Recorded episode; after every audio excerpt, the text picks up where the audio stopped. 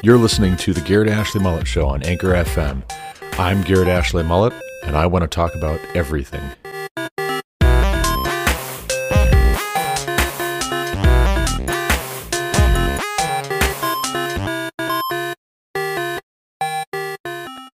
Welcome back to the Garrett Ashley Mullet Show. This is, of course, Garrett Ashley Mullet coming to you from Greeley, Colorado for episode 533 of this podcast. This is Monday. Today is January 9th, 2023.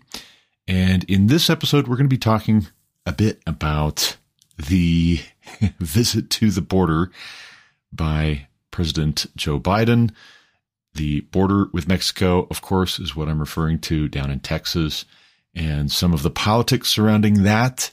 Uh, also, too, I want to talk just generally about immigration and what I think would be a wise corrective to uh, attitudes on all sides of this issue moving forward.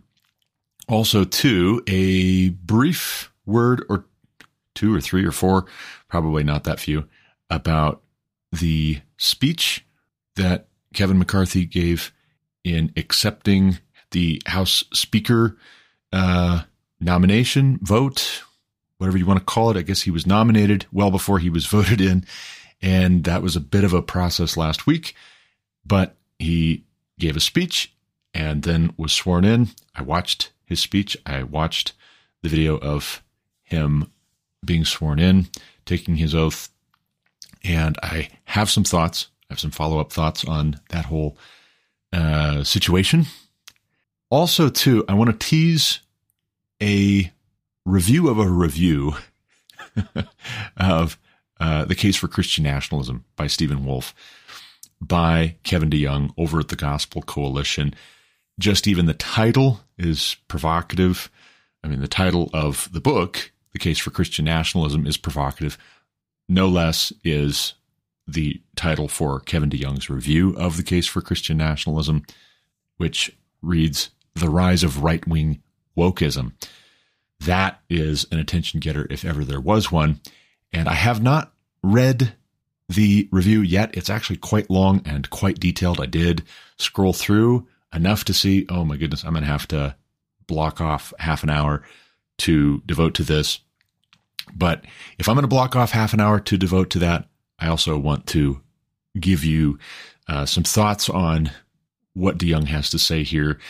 Respond to some of his criticisms, perhaps some of his observations. Be persuaded if he's right, if he's got some really good points here to reframe the uh, issue, the debate with regards to so called Christian nationalism. I'll bring that to you here in the near future, Lord willing. But before I get into all that, I actually want to talk a little bit because I think it would benefit you and I think it would be something you can be encouraged by. I think it's some good news, some happy news. What my family and I sat down and did yesterday after lunch on a Sunday afternoon. Namely, we came home from church.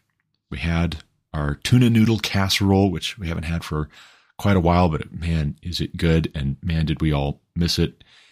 But we had that, and then we cleaned up after lunch, and then the boys had a little bit of math homework to do. They're trying to catch up after some illness uh, over the holidays, both Thanksgiving and Christmas. Oh, also uh, New Year's Eve. Some of our number were sick and ill, not just those days, but those weeks. And so they were working on math, the four older boys, trying to get a little bit of progress made over the weekend. But after all that was done, the four older boys, Lauren, and myself sat down around the dining room table. And we pulled out our planners and we went through and filled in anything that we had not written down already for the past week. Basically, doing a review over anything important that we didn't maybe plan in advance or didn't expect. Kind of the big thing that happened each day, one big thing that happened each day. And then also we talked through what is coming up this next week. And for one, I was really encouraged because my son Daniel said after we were done, hey, you know what? I actually think the whole planners thing, that's not so bad. That's not so bad. Actually, that was that was pretty good. I'm looking forward to next week's. And everybody had something to contribute, something to add, something to write down, whether that was for last week or for the week ahead. And even though we were writing in different books, because we are individuals, we were all on the same page at the end of our sit down. It took longer than I would like for it to take moving forward, but we'll get better with practice as we establish some rules of decorum and order and how to be efficient and considerate. One of the things that I realized we should probably make a, standard, uh, a habit, is when we do sit down to talk through what's coming up this next week or in the coming weeks, we should probably make a note if there's a sidebar conversation one of us needs to have with another one, typically probably you know, the boys and either Lauren or myself, but maybe also Lauren and I. If there's a sidebar conversation to get into the details and to clear up maybe some questions about, okay, are we ready for that? And do I need to do something or do we have some options that we need to choose from? You know, we should probably table that conversation for the purposes of our going over the planners together and have that be, you know, kind of the call after the big meeting. You know, we'll talk about that after this meeting. Is something that I hear, and I shared this with our boys and Lauren. We'll talk about that uh, after this meeting. Can I give you a call right after this meeting? That's something I hear at work when you have a big conference call and there's lots of people who don't all necessarily need to be part of that conversation. The two people or three people who do need to be a part of a particular conversation, well, they'll take that offline so that they're being as efficient with everybody's time as they possibly can. But you know what? If there were no such conversations coming up in the course of a planning session on a Sunday afternoon as a family, if there were no such conversations coming up, it might lead me to wonder whether this is worth our taking some time and sitting down together to do. So I'm glad that there are questions that came up yesterday as we were talking about what's coming up this next week. I'm glad that those questions were asked, but we might have a little bit of work to do in making that a more efficient process, you know, having rules of order. I've sat on a few governing boards over the years, and one of these days I'll have to get the book on you know, the rules for how do you conduct a governing board meeting for a church or for a charity or for a 501c3. How do you conduct the business of a meeting in an orderly way? And typically, you know, what I've caught uh, just from experience from other people who are familiar with those rules of order is if there's something that needs to be voted on or approved, one of the number will make a motion to approve or to table or what have you. And then someone will second the motion. And then you'll do the all in favor say aye, all opposed say nay, any objections. And that's how you proceed. You don't have everybody talking all at once. And what you don't want is nobody talking because then why would you have a meeting? You know, if nobody is bringing anything to discuss, and when they maybe do bring something to discuss, nobody else wants to discuss it, you, you might as well dissolve your committee, your board, your what have you, because it's it's either centered on the wrong objective. uh, it, you know, this is really not an important thing uh, that we need to have a committee for or a board for. It's either that or you have the wrong people on it. And on the other hand, you know, this is something that actually I think pertains to the contest that played out last week in the House of Representatives, the United States Congress. If you can't have a debate without a whole lot of upset and name calling, well, that's not orderly, right? And, and so, you know, whether you do have some contentious, troublemaking people in the assembled body and they are not a good fit because they don't play well with others, they don't play nice, uh, or you have uh, a problem culturally where debate is not just unexpected, but it's not tolerated. You know, if that ends up being the case, then what you might need to do is overhaul your deliberative body, your council, your governing board, your what have you. If debate and robust discussion are not going to be allowed in any way, shape, or form, well, then why are you there? Right? If you can't have debate and robust discussion because some people just demand that things go their own way, or else they're going to hold up everything. Uh, you know, it might it might depend on what the issue is. It might depend, you know, more so on, uh, for one, are they right? do they have a point? uh, but for two, do they genuinely believe that this is a critical thing? Like this is a, this gets to the core. If we don't debate this, it gets to the core of why we're even here. And I think you do see that last week with the race for House Speaker, which Kevin McCarthy over the weekend ended up winning. Uh, he didn't necessarily win over every Republican who was a part of the House Freedom Caucus, as they call themselves. He did not necessarily win them over, but six, I believe it was, of that number, which had said they would not vote for Kevin McCarthy, held to their word and voted present. They didn't vote for him, they voted present. And they didn't have the votes to select a different speaker. So I suppose that was as good as it was going to get for them. Uh, but then again, in centuries past, we've had, in some cases, I think in the record case, three months before the House Speaker was selected. They went into the triple digits, actually, not just double digits, triple digits, with number of votes taken because a consensus could not be reached. But it's curious.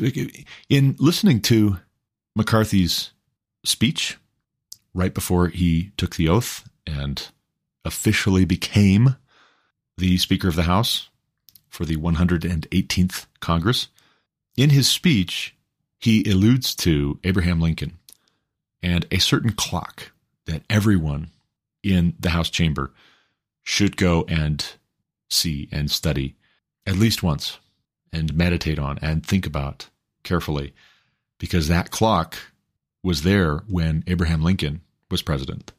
And it is the clock which was ticking when he presided over, that's why we call them the president, he presided over the first American Civil War.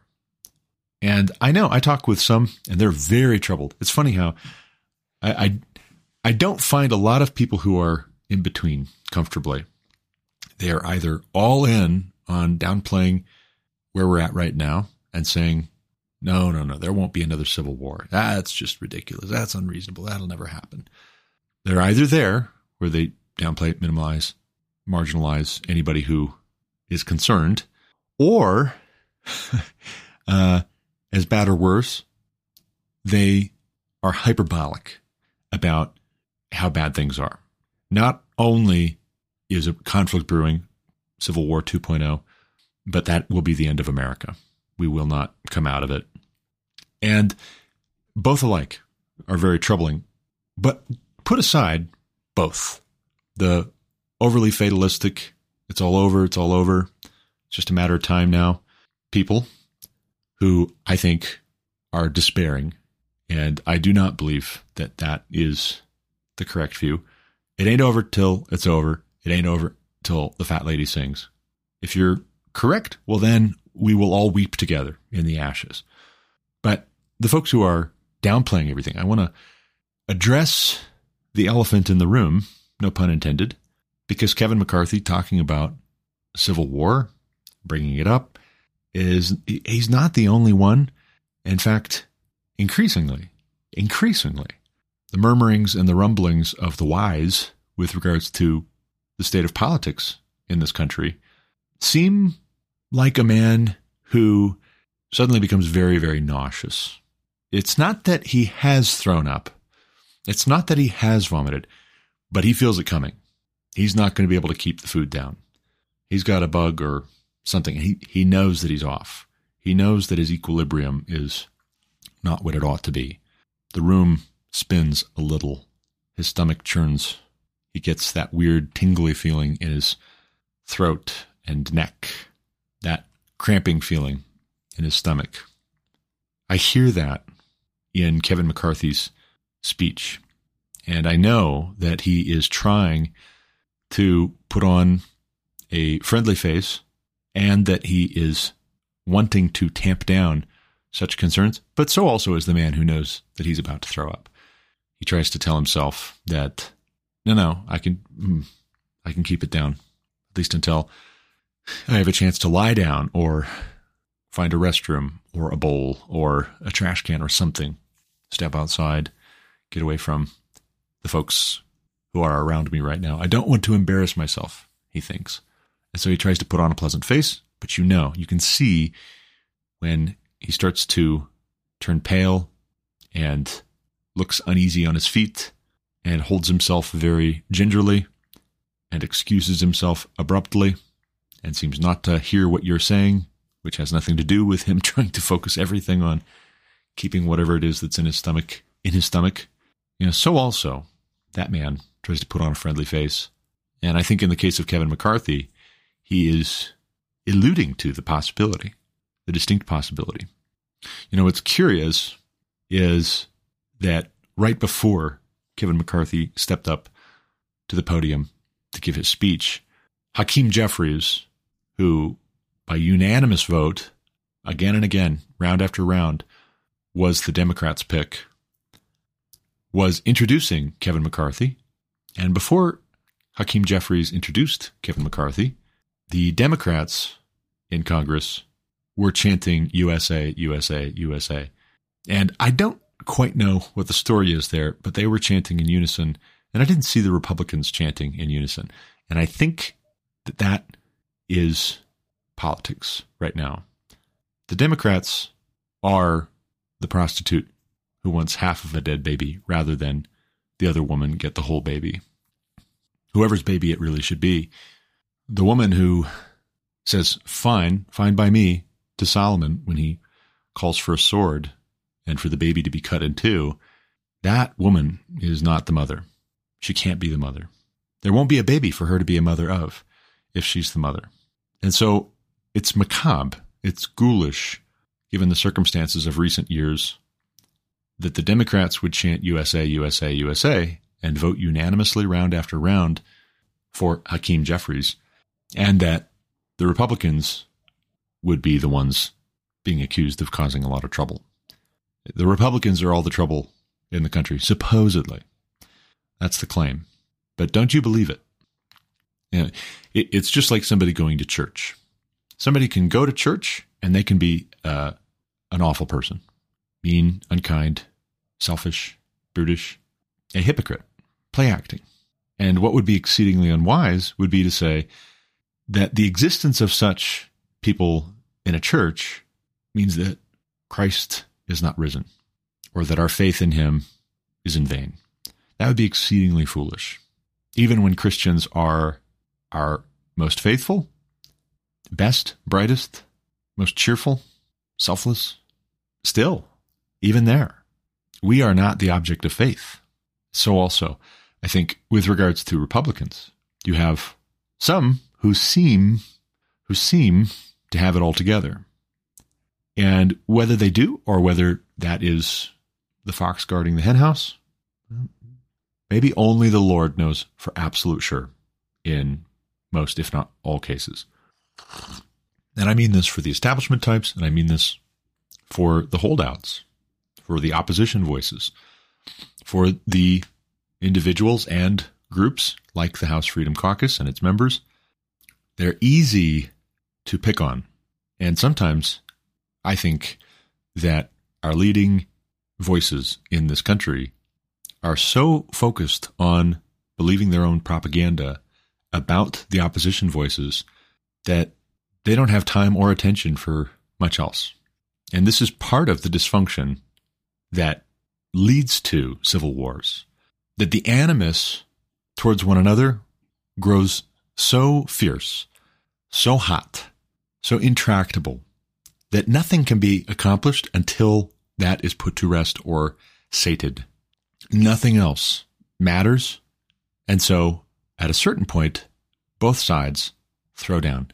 One or the other will throw the first punch. The other may have provoked it. Both alike were willing. And now everybody's in it for however long it takes to sate that contempt and that hatred and that animus towards one another, that malice towards one another. It's already a travesty that the attitudes are such as they are. As a church, Summit View Community Church in Greeley, Evans, Colorado, that's where we are members and where we attend when we're not sick. Speaking of sick people, we know something about sick people and nausea. We are all too familiar this past year. Our pastors and other honorable men who are asked from time to time to fill the pulpit have been preaching through the Sermon on the Mount in the Gospel according to Matthew. And when we come to Jesus saying, You have heard that it was said, Thou shalt not murder, you scale that up and you can make some worthwhile observations about where our country is at and should. You can say, oh, it's fine, right? It's fine. We don't have a hot civil war right now. And you're wrong. And Jesus says in the Sermon on the Mount that you're wrong.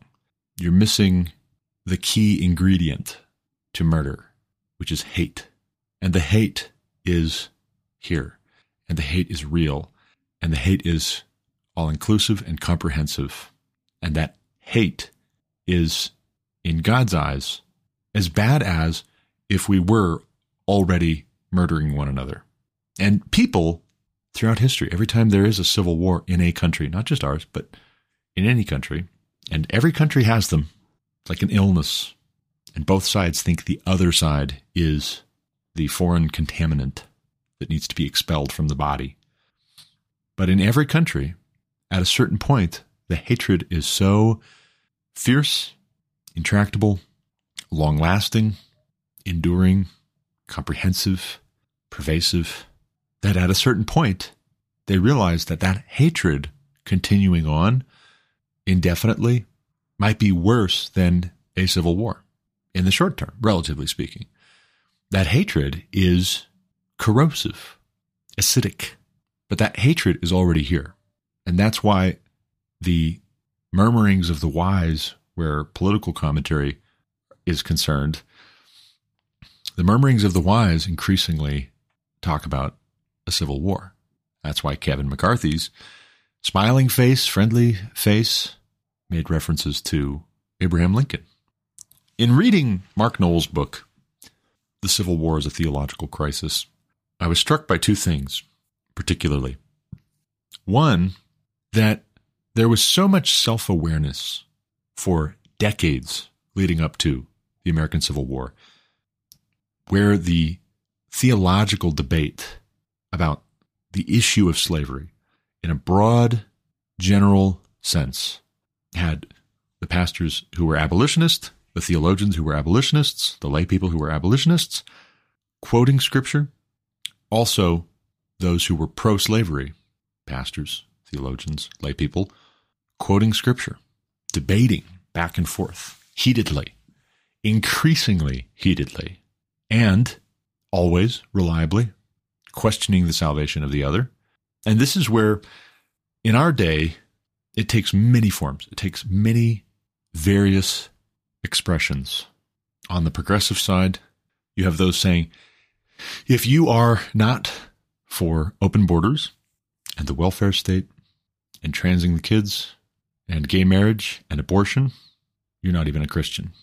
You're a Nazi. You're a white supremacist. You're an oppressor. You're not even a Christian. You don't even know Jesus.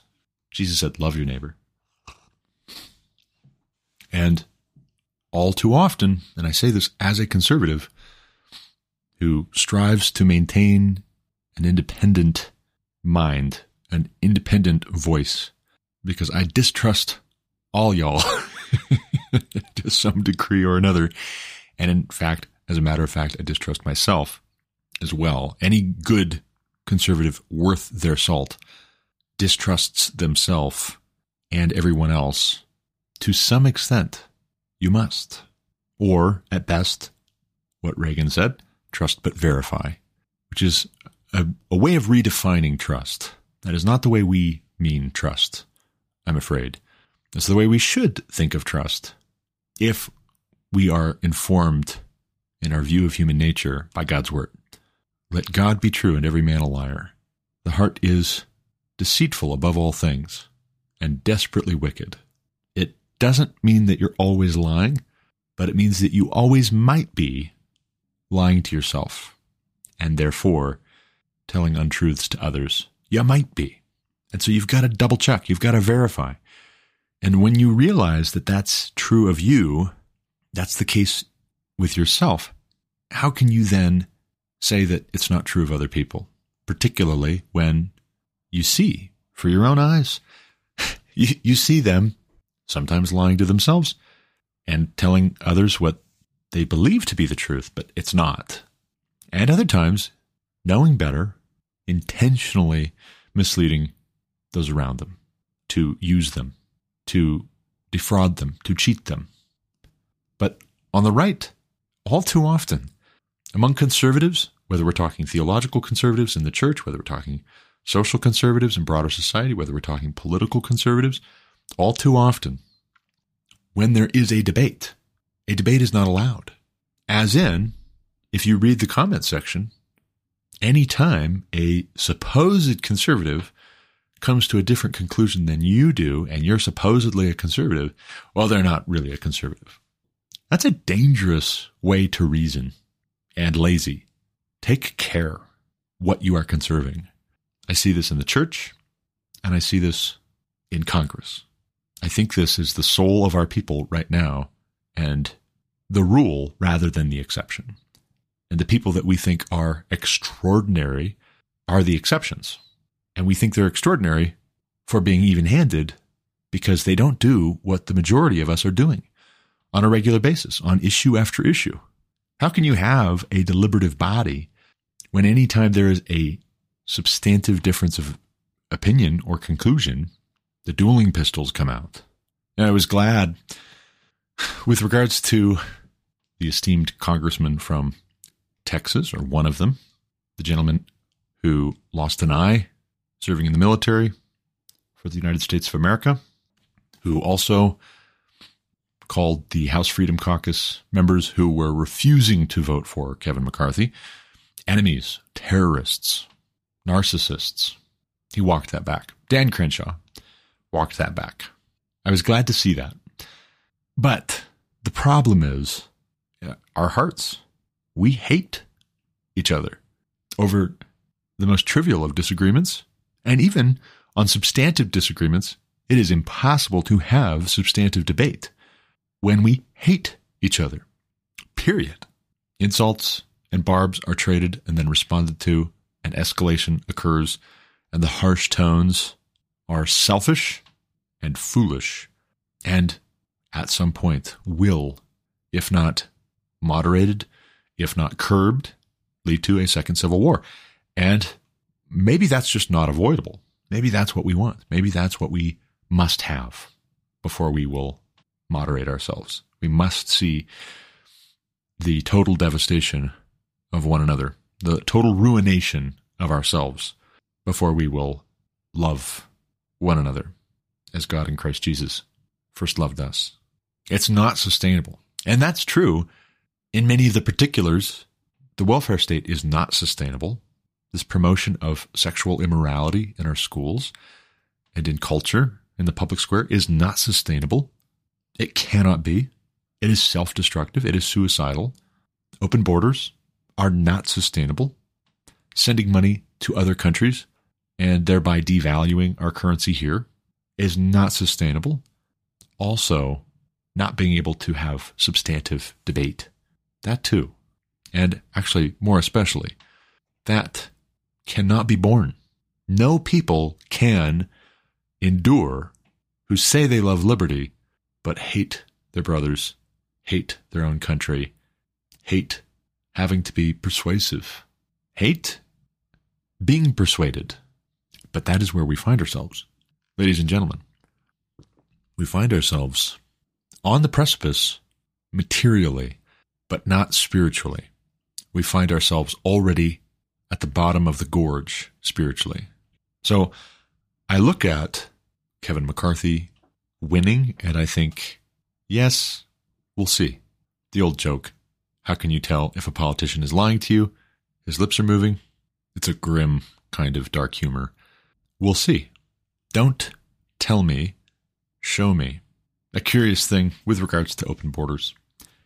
Since I said we would talk about open borders, we will talk about open borders. Greg Abbott, Republican governor of Texas, hand delivered a letter to President Joe Biden during Biden's visit to the United States border with Mexico. Some of the quotes highlighted in reporting over at the Daily Wire. Quote number one Your visit to our southern border with Mexico today is $20 billion too little and two years too late. Moreover, your visit avoids the sites where mass illegal immigration occurs and sidesteps the thousands of angry Texas property owners whose lives have been destroyed by your border policies. Continuing on, quote, even the city you visit has been sanitized of the migrant camps which had overrun downtown El Paso because your administration wants to shield you from the chaos the Texans experience on a daily basis.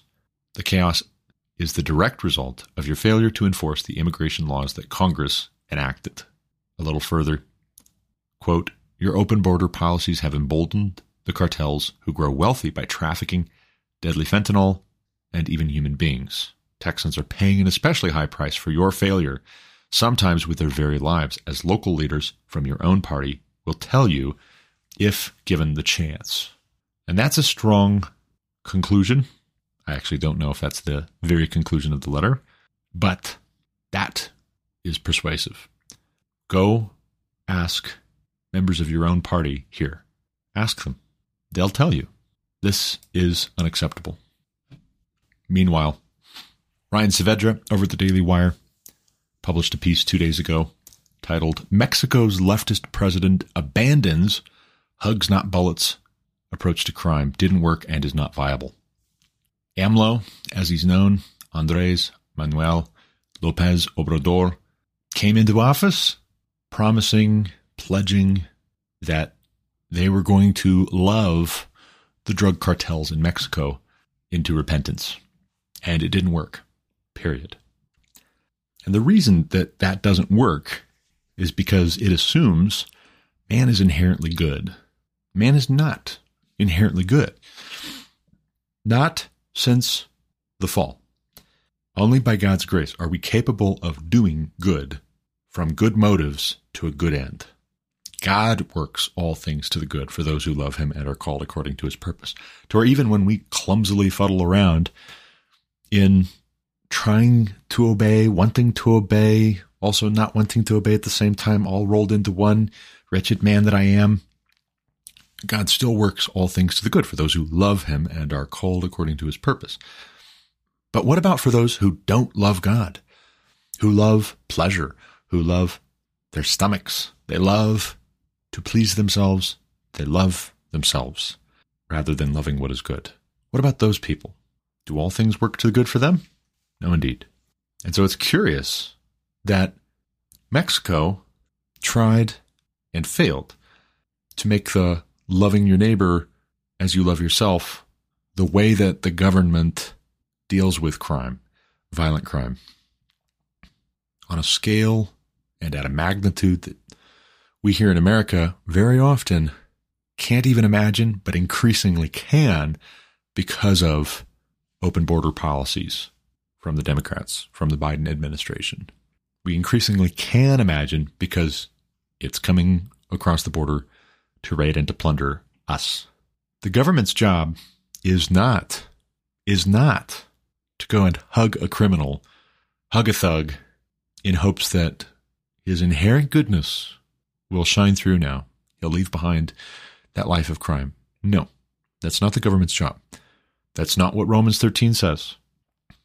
It says he does not bear the sword for nothing. And how absurd would it be if it said he does not give free hugs for nothing? That's insane. That is literally becoming futile in our thinking and our foolish hearts being darkened, that that would be our approach to violent crime, domestic terrorism. For all the hyperbole and propaganda against conservatives here in the United States that we are all potential domestic terrorists if we show up to a school board meeting and object to kids being shown graphic pictures of sex acts required to memorize and recite graphic dialogue describing sexual immorality. You know, a close by country that has a real problem with domestic terrorism? Mexico and the drug cartels. Now, I, for one, personally, use the term terrorist because we're familiar with it. I don't like the term terrorist. Actually, if you want to be precise, not to quibble about the definitions of words, but if you want to be precise in your language, and we Americans really could stand to be more precise in our language, it's always been the case. The government is supposed to terrorize those who do evil, as in the governing authority who bears the sword for something does hold terror for the worker of lawlessness, the evildoer, and should. That's his job, actually, to strike terror into the hearts of our enemies. Now, if you have a lawless person who is trying to strike terror into the hearts of innocent people who are doing what is good, they need to be put down. This idea of social justice, which I was just answering a question from one of my sons last night concerning, Dad, what is woke? What does that mean? And I said, in a nutshell, it is the idea that those who are poor and have not are the oppressed, and those who are rich and who have wealth means power, authority, social standing, they are the oppressors. And the rich have because they stole from the poor, and the poor are criminals, even when they're criminals, because they're oppressed. And if we just redistribute all of the wealth, then we will have social justice. And if you're woke, well, then what you're saying is you have woke up to the fact. You are awake. You have awakened. Not to be confused with the first and second great awakening, as they were called. Some people say not so great awakening, okay awakening. the second great awakening was maybe the okayest awakening, if you ask certain theological professors, church historians. This is the really not so great awakening, and it is a bastardization of the gospel when it gets mixed in with Christian faith because it is antithetical verse after verse after verse that define what God's justice is and what he expects and requires with regards to justice. It doesn't work. And actually, speaking of believing that people are inherently good, what happened with the rich? Like, where did they go off? And why don't you think that the folks who are selling you a bill of goods right now are any better than the rich people who are supposedly oppressing you now because they have something you don't? You know what's oppressing you is your covetous heart, actually. Coveting is so wicked, it makes the top 10. When God gives his law to the people of Israel on tablets of stone written in his own finger, coveting makes the list. It's very curious. All of the Ten Commandments have to do with property rights, if you think about it. What belongs to God? Remember that God owns your worship. Your worship belongs to Him. Don't worship any other God. You owe worship to God, Yahweh God. Lord of heaven and earth. The holiness of his name belongs to him. Don't use it in vain. Don't use it in a cheap, mercenary, utilitarian way. The Sabbath belongs to him, which we don't keep. We ought to. God forgive us. But we don't keep it. But then the Sabbath was made for man, not man for the Sabbath. We should take better care how we define what is or is not an ox having fallen in the well. We should meditate on what it would mean to keep the Sabbath holy, set apart. But it does come down to property rights. You belong to God. Everything that you are working on and with belongs to God. The Sabbath belongs to God. Then you get into stealing. Thou shalt not steal anything that belongs to your neighbor. Property rights. Thou shalt not commit adultery. What is adultery? Taking your neighbor's wife. That woman belongs to your neighbor, not to you. Property rights, in a sense. Or if you prefer, ownership. Or if you prefer, entitlement. Because entitlement is not always a bad thing. If we think entitlement is always this pampered, spoiled brat problem, just because it often is in our day, divorced from God's economy, what do you call it when you buy a car and you get the little piece of paper that says, This car belongs to you? This is your car. What do you get when you buy a house and you get the piece of paper that says, This house belongs to you? This is your house, your home, for you to do with it what you will fix it up, maintain it, expand it, knock it down, build a different house, your house. What you get is a title. That title conveys authority, claim, ownership. Thou shalt not murder. What is murder? It is not just killing. Murder is the unjust taking of someone else's life. In other words, that's not your life.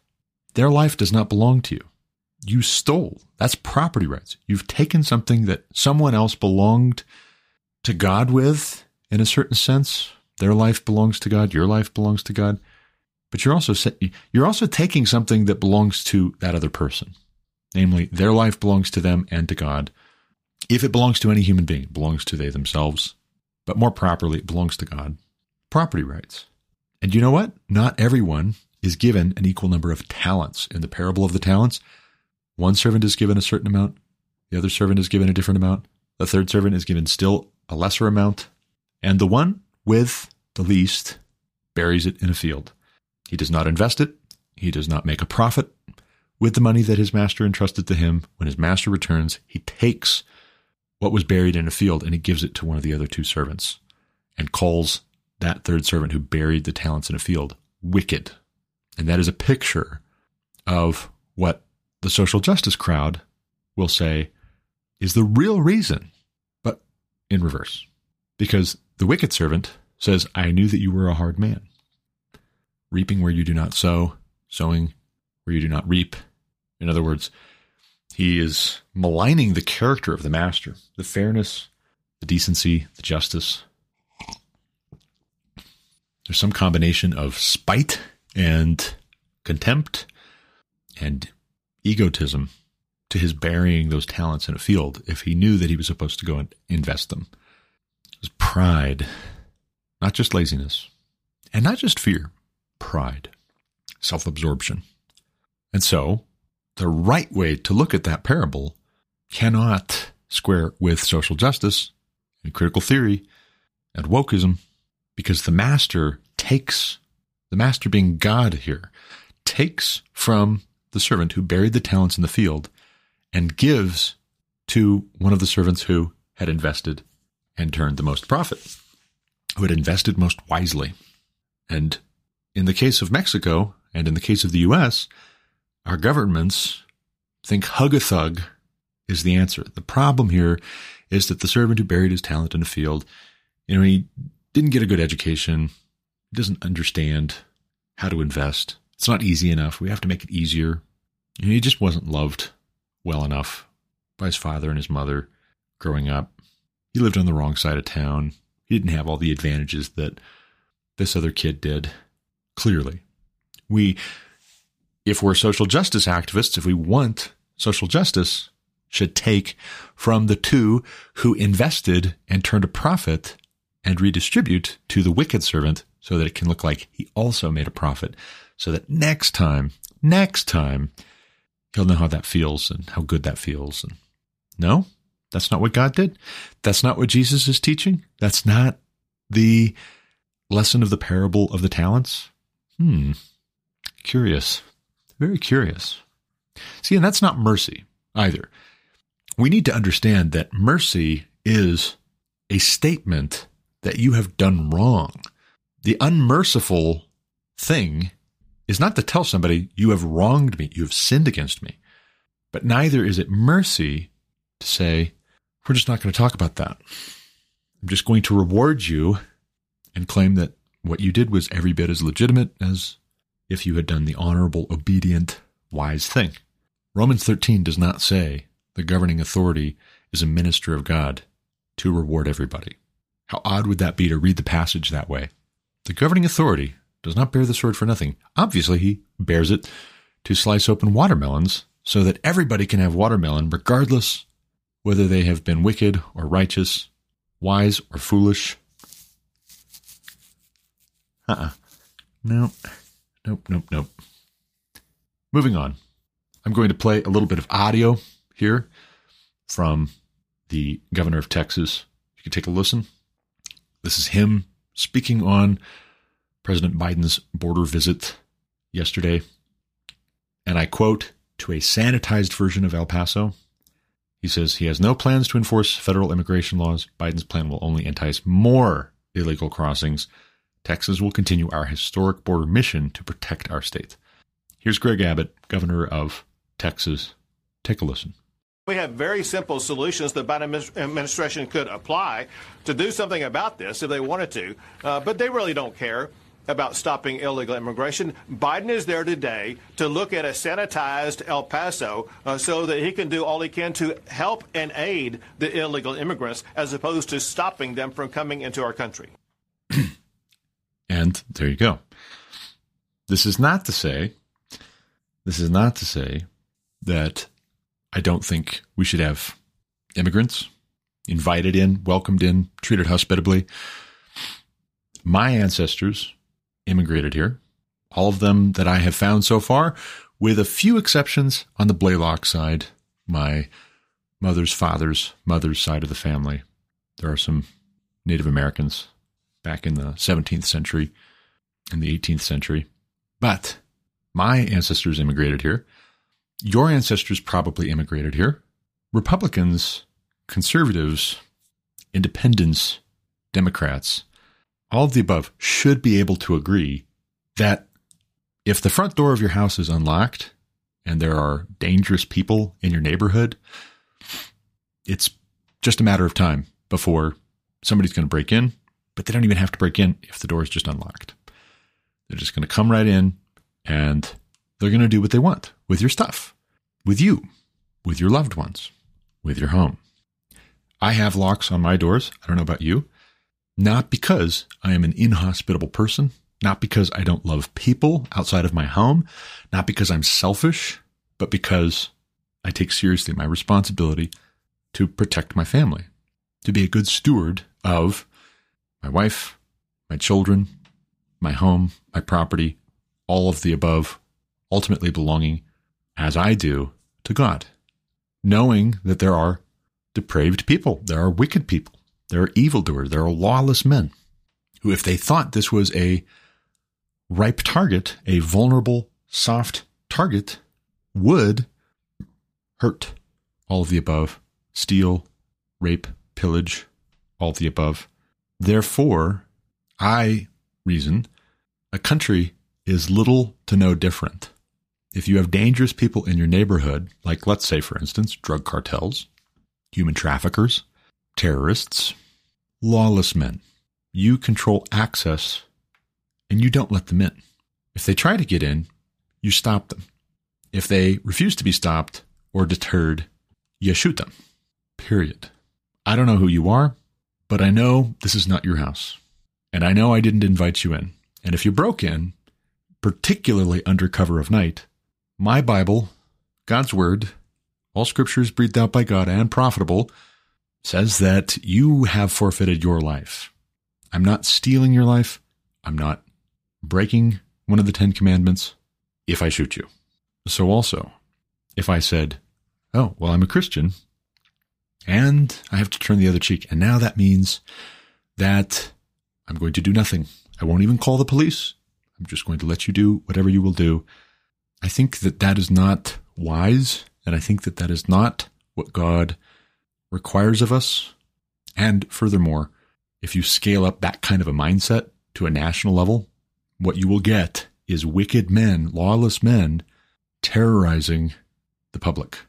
Not just you, also your neighbor. Do you love your neighbor? Well, then it would seem to me you have a responsibility to concern yourself with your neighbor's well being. Proverbs, with all of its talk of wisdom and folly, intersperses quite a lot about righteousness and wickedness as well. And the two are distinct. Not everything that is wise is synonymous with righteousness per se. Now, godly wisdom is inseparable from righteousness, but wisdom in a general sense is distinct from righteousness. Something can be unwise and you not necessarily be guilty of committing a more a, mortal sin. It could be unwise. It could be foolish. Hey, that was a bad choice. That was a mistake. It doesn't mean you're going to hell. It doesn't mean that you don't love God or know God. It means that you are a finite creature who works off of incomplete information and sometimes makes mistakes, and you should learn from them. And if you don't learn from them, well, then you're a fool. To make a mistake is not necessarily, in and of itself, the same thing as you being an idiot or dumb or a fool or what have you. If you continue on making the same mistake and refusing to correct, even when you are instructed and advised on how to correct the mistake, that that is what would make you a fool. And if you are intentionally making the mistake that harms other people, then shrugging and saying, oh, it was just a mistake, because you derive a benefit from that, well, that's wicked. That's corrupt. Then the Venn diagram finds you in the middle where the two circles of wickedness and folly overlap. With regards to our southern border, I can empathize with people who don't have a good situation in the countries that they currently live in.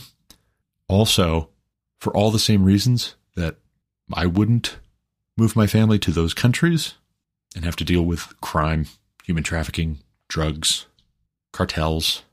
I also must insist that the people that the men, women, and children are trying to get away from cannot come into this country and do the same things here that they do down there, but we're a fatter target, a softer target. I must insist, and that is not unloving. In fact, that is the most loving thing I can say, because we do no good to anyone who would seek asylum here if we also let in the perpetrators of horrendous crimes from all the places that folks seeking asylum here are coming from. It's very, very important that we think rightly about this. I can empathize with a man from Mexico or Colombia or Venezuela or Bolivia who would want to come to America so that he can protect his family more effectively, provide for his family more fully. Not have to work so hard, but also give them a better life. I can applaud that man. I can say, God bless you, sir. And that's right. And that's honorable. And I commend you for it. I can also say, the folks who have made a ruin of your country and made it a lawless, corrupt place, if they come here, well, then they're just going to do the same thing to this country that they did to the country you fled. And they are. And it needs to stop because we live here. I can commend you. If you can't appreciate why I would need to protect and provide for my family, well, then we have a problem. And that's not honorable because this is our country. And to that, the woke would say, ah, yes, but we stole it, right? It's on stolen land. Read a book, please.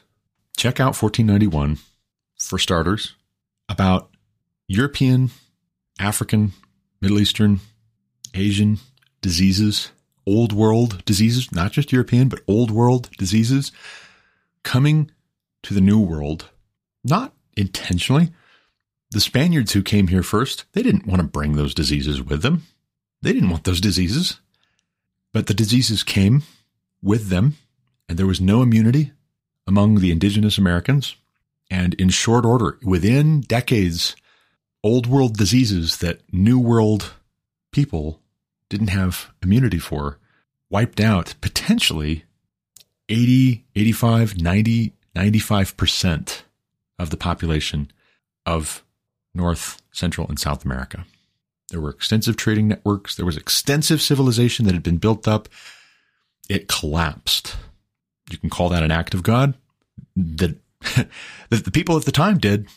The indigenous Americans did. The Europeans who came here did. You can call that an act of God. It wasn't genocide. There was war, part of the reason for the conflicts, lots of conflicts between Europeans and indigenous Americans of various tribes had to do with disagreement over property rights. Here we've got God's word from the old world telling us, thou shalt, thou shalt not, with regards to property rights. Indigenous Americans didn't have the same view of property rights that Europeans did. And so they would make a deal. And the Europeans move in expecting that this deal is good. And then comes a conflict because, well, these guys over here who also lay claim didn't agree to this. Well, wait a second. Well, these guys did. Who's in charge here? Can I speak to your manager? It's complicated.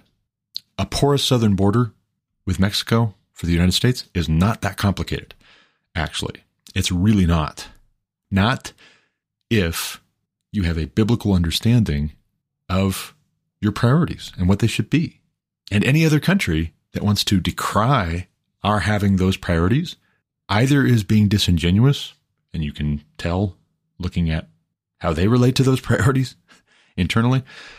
They're either being disingenuous and pretending to try and get something from us, which is wicked of them, or they don't have the right priorities either. And we don't need to be taking cues from them if their country's a mess. I'm sorry. Come back and lecture us when you've got your house in order. Please and thank you very much. We need to get ours in order. Butt out. But that's all the time I've got for this episode. I really got to run. Much more could be said. I would love to say more in future on the whole question of illegal immigration. For now, I will leave you with this very, very simple idea that it is exceedingly loving for a husband and father as head of his home to have doors that lock to keep lawless men out and to protect his family. That's exceedingly loving. You scale that up, and you have all that you need to know to support border security with a country. As always, thank you for listening. Until next time, God bless.